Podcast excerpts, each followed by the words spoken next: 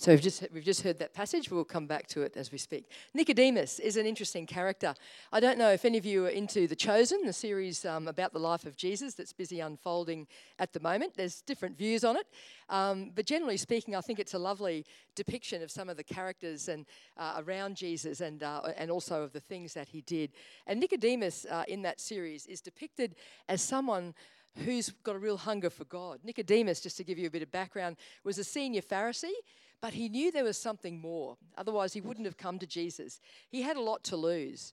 He was taking his reputation, uh, or, or, or sort of sacrificing his reputation almost, uh, putting it in danger by coming to see Jesus because Jesus was not at all um, a friend of the Pharisees, of course. But he was interested in Jesus, and we know that he was interested because he came to talk to him about the things he'd been saying. Um, and he came at night, he came in secret. Uh, Nicodemus appears later uh, in the Gospels when uh, we see him and Joseph of Arimathea taking Jesus' body, a much more public thing, and taking it to Joseph's tomb to be laid in Joseph's tomb. So we know that he did become a follower of Jesus. And Jesus senses in this man a hunger to know more about God, a hunger for the kingdom of God. And it's just lovely. And, and he gets, just cuts straight through everything and says, You must be born again. Uh, I have to say, I've seen uh, girls like that um, at Somerville. Uh, it's, a, it's a lovely thing when you see someone and you just know that God is touching them. God is at work in their life. And I've seen that. I remember a girl when she was in year nine in my first year at Somerville, and there was just something about her attentiveness and the questions that she was asking. And I thought, God is at work here. And uh, sure enough, she ended up becoming a Christian a couple of years later. And uh, the other day, I had dinner with her. She's now a psychologist with a PhD, and, uh, and she's going on with the Lord and very involved in, in church here in Brisbane. So just fantastic to see that. I've got one right now um, in my class, and uh, it's just lovely to see uh, God at work in her and the path that she's taking to come to know Him. So Jesus says to Nicodemus, "You must be born again," and of course that quite confuses him. Well, I've already, you know, how can I go back in my mother's womb and be born again? Um, and Jesus talks about being born of both water and the Spirit. Now, I've heard different interpretations of this. I've heard that interpreted as being a reference to water baptism and baptism of the Holy Spirit. Uh, and the other common interpretation is that it's uh, born of water as in a natural birth, because of course a woman's waters break uh, when they're giving birth to, before they give birth to a child, uh, and then being born of the Spirit. And you may have um, heard the, the saying, um, if you are born just once, uh, you'll die twice. But if you're born twice, you'll only, only die once. I think that's quite a clever little expression when we talk about these kind of things. And I want to talk to you a little bit about being born again. It's a concept, you know, we're, we're sometimes uh, almost accused of being born again Christians, those born again Christians. You've probably heard it said in that kind of a tone. But uh, all Christians, all genuine Christians, have been born again. Um, and I want to talk to you a little bit about that today. It's, it's, a concept that isn't mentioned a lot in the scriptures, but obviously very important. Um, we have some fairly, um, uh, there's two different journeys, I think, in terms of becoming a Christian and being born again. And I'm sure amongst those of us here today, there are, uh, well, there's many different journeys really, but two sort of basic strands I find. Um, one is where uh, you've sort of been brought up perhaps and you've lived your life, particularly in these days, without much knowledge of God, with very little background and uh, very little understanding of God. And it's kind of a dramatic conversion or a particular point in time. It may not even be that dramatic. You can point to the point in time where you committed your life to Christ where the Holy Spirit entered you in a fresh way and you were born again. That's my story, uh, not having been brought up in a Christian family. Um, and so there's that moment. Um, I can tell you, I won't tell you the date because it'll give away all my bank passwords, but uh, it's, uh, it is a, a date that's very, very significant to me. For other people, uh, well, sorry, and the, and the, classic example in the scriptures is Saul or Paul uh, in his confrontation with Christ on the road to Damascus, and uh, his life was completely turned around. A real God intervention. Uh, other people, though, many other people, experience more of a kind of a slow journey to con- conversion. Uh, perhaps you're brought up in a Christian family, and maybe there's no significant moment where you can say, I wasn't a Christian there and then I was a Christian. Um, it's kind of like a series of moments, perhaps significant moments. But I want to challenge all of us brought up in Christian families here that there are no grandparents in God's family no spiritual grandparents in that sense, in the sense that uh, all of us have to have that step, that experience for ourselves. All of us have to come to that place of working out our faith for themselves. And I want to encourage the parents here don't panic when your children get to a particular age and they start to question their faith. And again, I've seen this lots of times at Somerville. Um, and, you know, parents are a little bit worried, Christian parents, oh, know, she's suddenly starting to say that maybe she's not sure about it. And it's like, that's okay. She's just working out whether this is her parents' faith or whether this is her own faith. And that's a step that all of us have to come to if we've been brought up in Christian families, working it out uh, for themselves. And this is very important because it's the only way that they can end up owning their faith for themselves. And I encourage pa- uh, parents to give them the freedom, give your children the freedom to do that. It, it must be pretty scary. I'm not a parent, so I guess I'm, uh, you know, I'm speaking from lack of experience here. But you know, it, it's it must be a scary thing to let your children go in that sense because you don't know where that's going to land. But there's nothing you can do about it because you can't manipulate them into making that commitment to Christ. You can expose them to all the right influences, um, and uh, I think you know there's so many great things you can do. Make sure with your teenagers that they're around other teenagers, you know, who are strong in faith. Big plug for Cornerstone Youth here, um, you know, and, and people who are slightly older. Yeah, go Zeke. I mean, Zeke's a great role model, so, sort of. Yep, yep, yep. But uh, it's one of the most powerful things I know is to get them around other young people who are Christians or people just slightly older than them who are Christians because your influence is tremendous on your children. It's the greatest influence, um, but they need other people's influence too. So they need they need to see other Christians. They need to know it's not just their family thing because it's a natural thing when you get to a certain age to start to you know form your identity not so much on your family but having to kind of work out who you are apart from your family. So it's a challenge, um, but uh, it's a necessity as well too. This idea of uh, being born again is one of the great mysteries of the faith. I mean, I've prayed with young people when they've become Christians, when they've made that commitment. You don't see anything. You don't suddenly hear the angels burst into the hallelujah chorus, uh, although it does say in the scriptures that the angels rejoice in heaven when people become Christians. But it is a great mystery, and you know we don't know exactly what's going on. And this is the wonderful thing about walking in the Spirit, as the verses say later on. Um, you know, we can't sort of control this, we can't uh, manipulate it, but we just go along with what God is doing. And, and in my experience, again, there's a number of different paths to come into uh, being a Christian. One is through believing. You know, sometimes people are just so impacted by a message that they hear or something they read or a verse in the scriptures. I remember a girl years ago who, was, who I was running an ISCF group at Brisbane Girls Grammar School in those days, and, and she would come along and argue with us. And then eventually she came on a weekend camp with us, and suddenly she was talking as though she was sort of on the same side. And I said to her, I think something's changed. What's happened? And she said, Oh, she said, I, I used to argue with you against about the Bible, but I realised I'd never actually read it, so I thought perhaps I should. So I opened up at John chapter 1, read the first 12 verses, and decided to become a Christian. isn't that amazing? You know, like it's, oh, that's, a, that's one of my favourite passages. Um, it is a great passage. But, you know, sometimes it's through believing, just, you know, discovering something uh, and being impacted by the word that you hear. Sometimes it's by belonging. So you can come along to church, and there, we all know that in every church, there are people who haven't yet made that step. They're on the journey, Sometimes it's just by belonging, and that's why it's so important that we love each other and welcome new people and make people feel a part of who we are. It's that belonging that leads people eventually to embrace what's going on. And, and that's been the heart of my youth ministry, I suppose, in schools, is schools are a great place for that to happen because you've got so many random people and they don't want to sit by themselves at lunch if all their friends are going to the Christian fellowship group, so they come along too. And I've seen that in both BBC and Somerville. People become Christians through belonging, through being a part of the Christian group in their school, and then eventually they make that step for themselves. And the other one, it's an interesting one, is through behaving. People who kind of have this desire to do good, to do the works of God almost without being yet committed to God. And uh, we had a great example of that at BBC. The, the Christian Fellowship Group ran the, um, uh, uh, the Salvation Army Red Shield Appeal. And there were boys who really were earnest about doing the right thing and they wanted to help and they thought that was a good cause. And they did. And as a result of that, they then got involved in the Christian group and became Christians. So sometimes it's through behaving, through realizing the fruits that God produces and wanting to be a part of that. But the thing is, it's an act of the Spirit.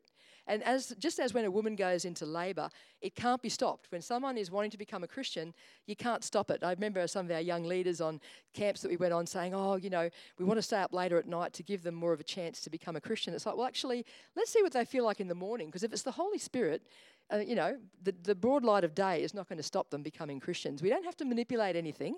We don't have to set anything up. Sure, we create the opportunities, but it is the work of the Spirit. And uh, as I say, I've, I've got one in my year 11 class right now. And I'm just so excited about where, where that's going to end. Um, and, and, and even if I'm not very good at sharing the gospel, I believe that person will come into the kingdom because I could no longer stop it than push a baby back inside its mother. Gross thought, isn't it? Absolutely gross. Uh, anyway, um, I'm going to ask Michelle to come up now and to share a little bit of her testimony. I heard uh, Michelle's testimony. I, I, encourage you to ask her for the full story sometime, but I think her testimony is a great example of this thing of you just can't stop it when God is at work, and there's sometimes no human agency involved at all. So uh, ask her about the full story later on, but thanks for this uh, extract from your testimony, Michelle. Thank you. Um, Yes, I found myself in my early 20s. Uh, I was a complete atheist and thought Christians were a bunch of crazies. No offense. Um, and now I'm one of you. Um, and I um, found that both my parents um, were battling cancer. Um, and my dad was winning his battle, but my mum was losing hers. Um, and Mum was easy to love, dad a bit harder to love. So um, when I was, um, Mum was living up at the Sunshine Coast, I decided to go and visit her because she had recently become a Christian herself. And um, I would read the Bible with her, but I didn't really have a good understanding. And then um, people would come and pray for her because she was um, struggling, you know, with the cancer battle. And so they would come and pray with her. And I would say, I'm out, I'm going for a walk. I don't want to stay here with the crazies. So, um, but then when I came back from my walk one day, one of them was still there and they challenged me, Why don't you come along to church and see what your mum's involved with? And of course, I was like, Of course, I want to see how you're brainwashing her. So I came along to church and I was sitting there and the, the fellow was chatting about the message and I was like, Hmm, yeah, hmm. Um, and then right at the end, he asked a question and he said, Does anybody here want to be water baptized? And in that moment, God showed up. He, eh, eh, obviously not audible, not visible, but the presence of God just hit me like a Mack truck. And essentially, the challenge was I am real and you need to follow me.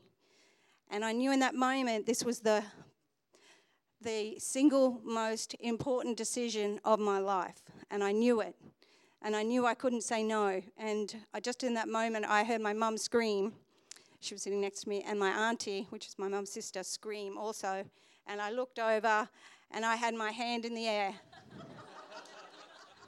so, unbeknownst to me, I wanted to be water baptized. so that night, I found myself in some random person's place in Buderim who had a baptism tank, and they dressed me in a white robe.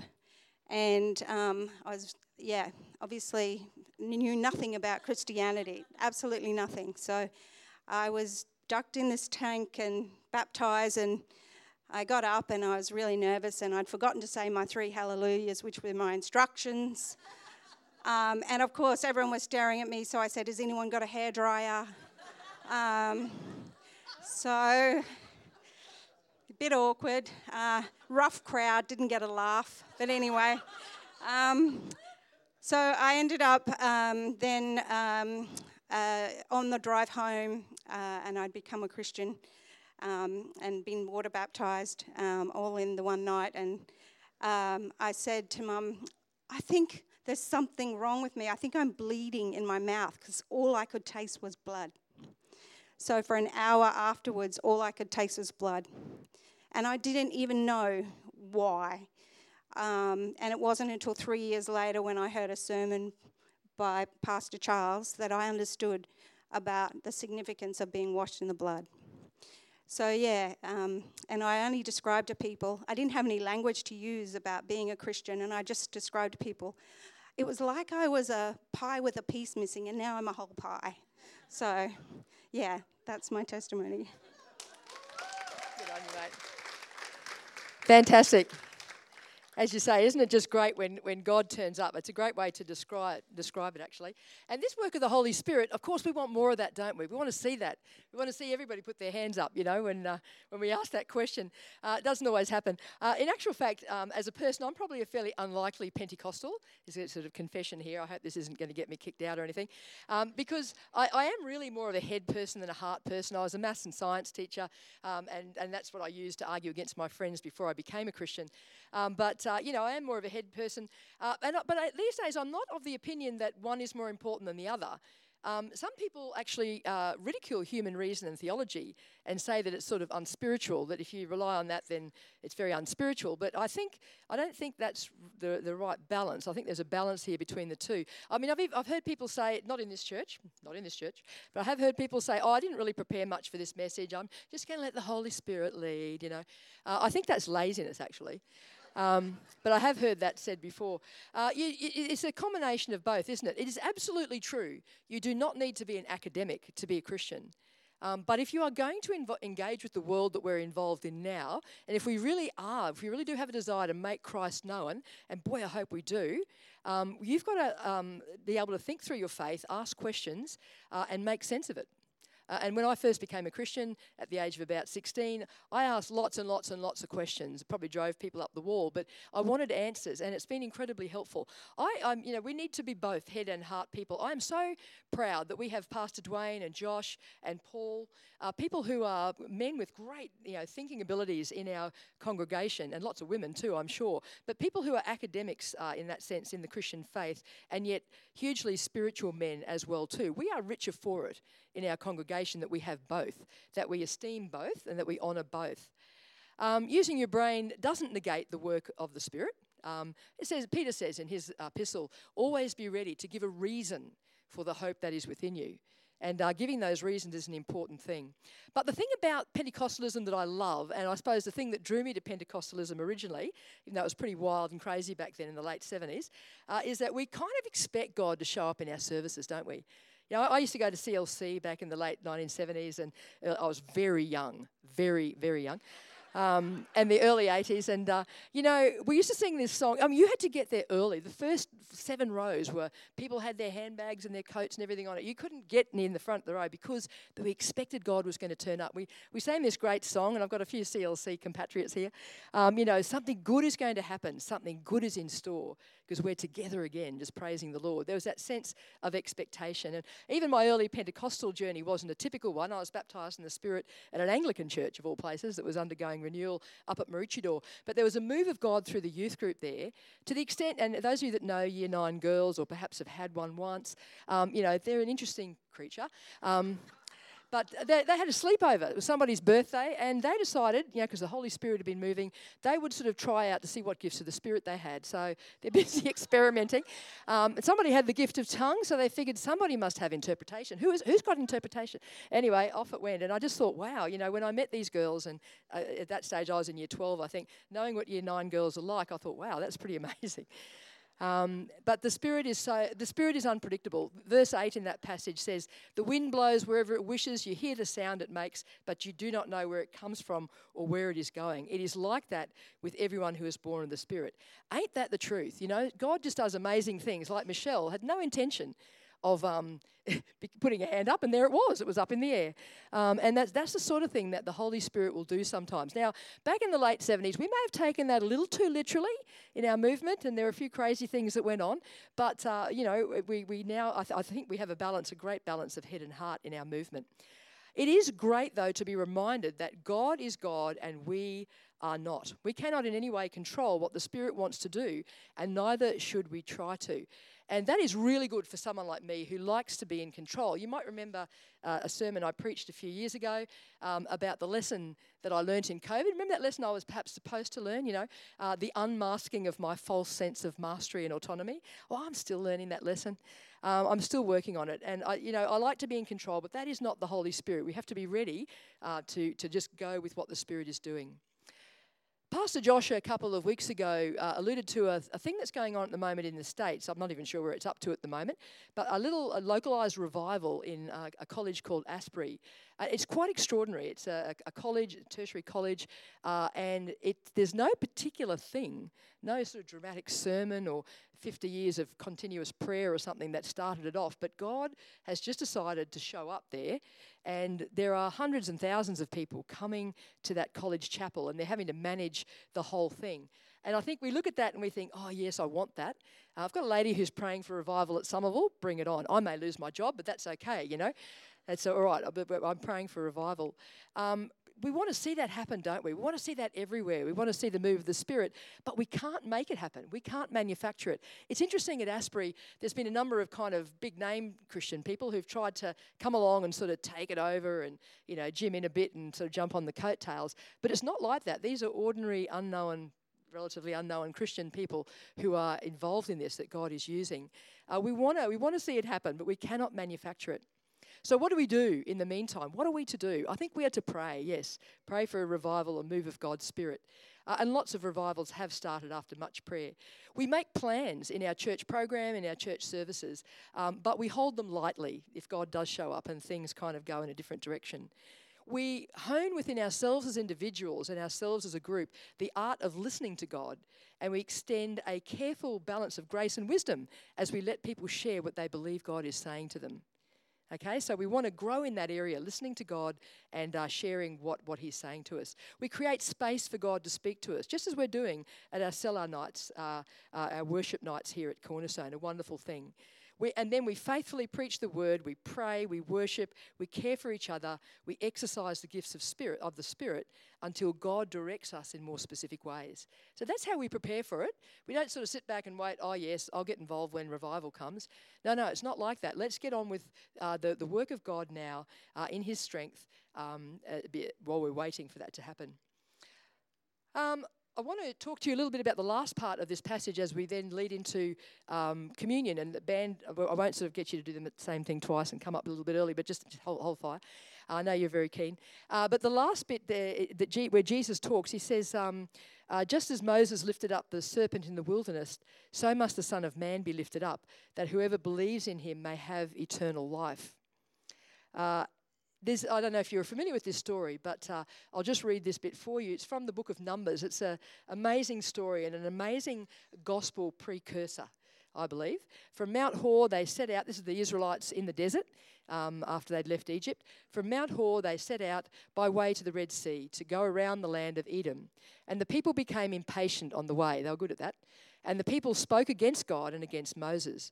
Why have you brought us up out of Egypt to die in the wilderness? For there is no food, no water, and we loathe this worthless food. That's the miraculous manna that was turning up every morning.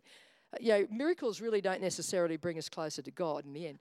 Uh, then the Lord sent fiery serpents among the people, and they bit the people, so that many people of Israel died. And the people came to Moses and said, We have sinned, for we've spoken against the Lord and against you. Pray to the Lord that he take away the serpents from us. So Moses prayed for the people. And the Lord said to Moses, Make a fiery serpent and set it on a pole, and everyone who is bitten, when he sees it, shall live. So Moses made a bronze serpent and set it on a pole. And if a serpent bit anyone, he would look at the bronze serpent and live amazing story. So the people are traveling through the desert and they lose patience with God because it's taking them a long time to get to the promised land. And God sends these poisonous snakes which bit them and they died.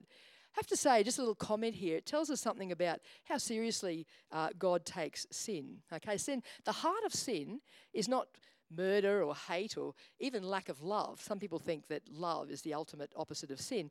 Um, sin is really putting ourselves in the place of God. That's what sin is about, deciding that we know better.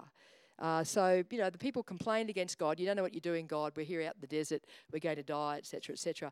So these poisonous snakes came. God's judgment was very swift in those days. God's judgment will come in our day too. It's just He tarries so that as many as possible may come to know Him. So these poisonous snakes uh, bit the people. Uh, so the people turned back to God. Um, it's a bit of a pattern in the Old Testament, and they asked Him to take the snakes away. Now, interestingly, God doesn't take the snakes away, but He provides a way for them to be saved from dying. All they had to do was look at the bronze snake and they were healed. Very simple, really. No sacrifices, no acts of contrition, no whatever. Um, they had to look at the bronze snake and they were healed. And I, I think uh, there's nothing magic about the snake. It was all about taking God at His word and doing what He said, looking to God. And now I will invite the band to come up and get ready as we lead into communion. This passage is a very powerful parallel to believing in Jesus, to being born again, to moving from spiritual death to eternal life. Exactly what Nicodemus was asking Jesus about all those years ago. Like the Israelites, we fail to trust God. We question Him. We think we know better. And as I said, the heart of sin is putting ourselves in the place of God. That's what Adam did, Adam and Eve.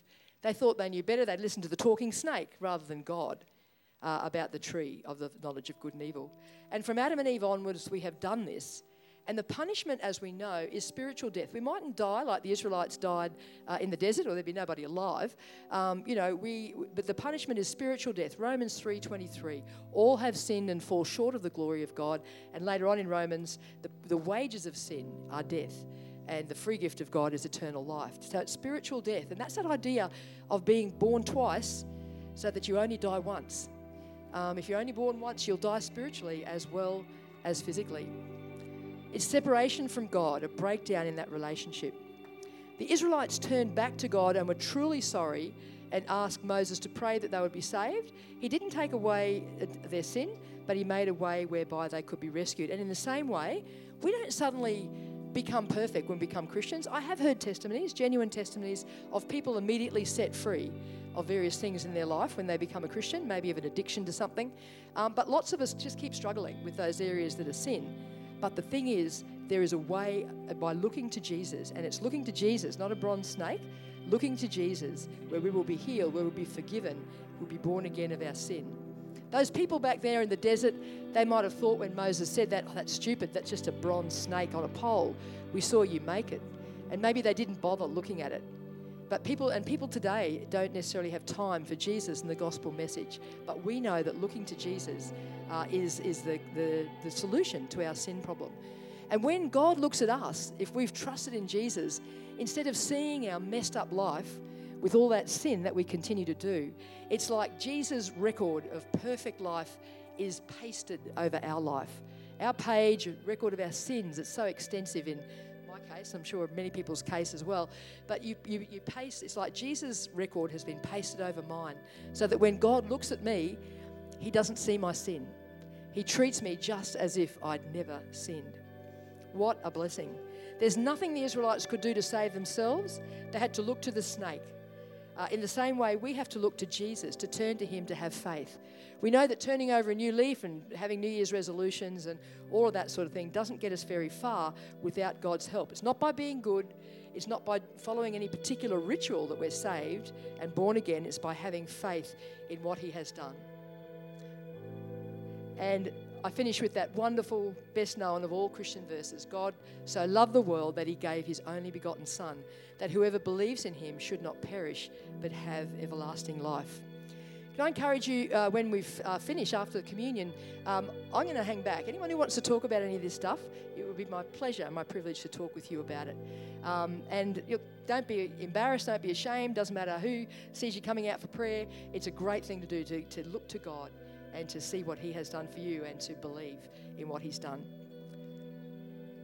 So, Jesus, in His death on the cross, as we remember in communion today, took upon Himself our sin. And that is what we remember as we share the bread and the juice today. I'll just give the stewards a moment. If you don't have uh, a communion pack with you at the moment, just uh, put your hand up and they'll, they'll, they'll bring one down to you. I'll give them a couple of minutes. But it's such a, such a privilege and such an important thing that we do together, a solemn thing. And we do it regularly, we do it a lot, but let's never forget the enormity of what we are, what, what, what we're doing represents, and that is the broken body of Jesus as he was twisted out of shape there on the cross. Crucifixion was torture. It was a terrible way to be executed because it meant every, pretty much every bone, every joint in your body was twisted, dislocated out of shape. His body was broken. And of course, his blood was shed as they stuck that sword into him, as they nailed his hands and feet to the cross. His blood was shed for us. And that is what our communion represents today.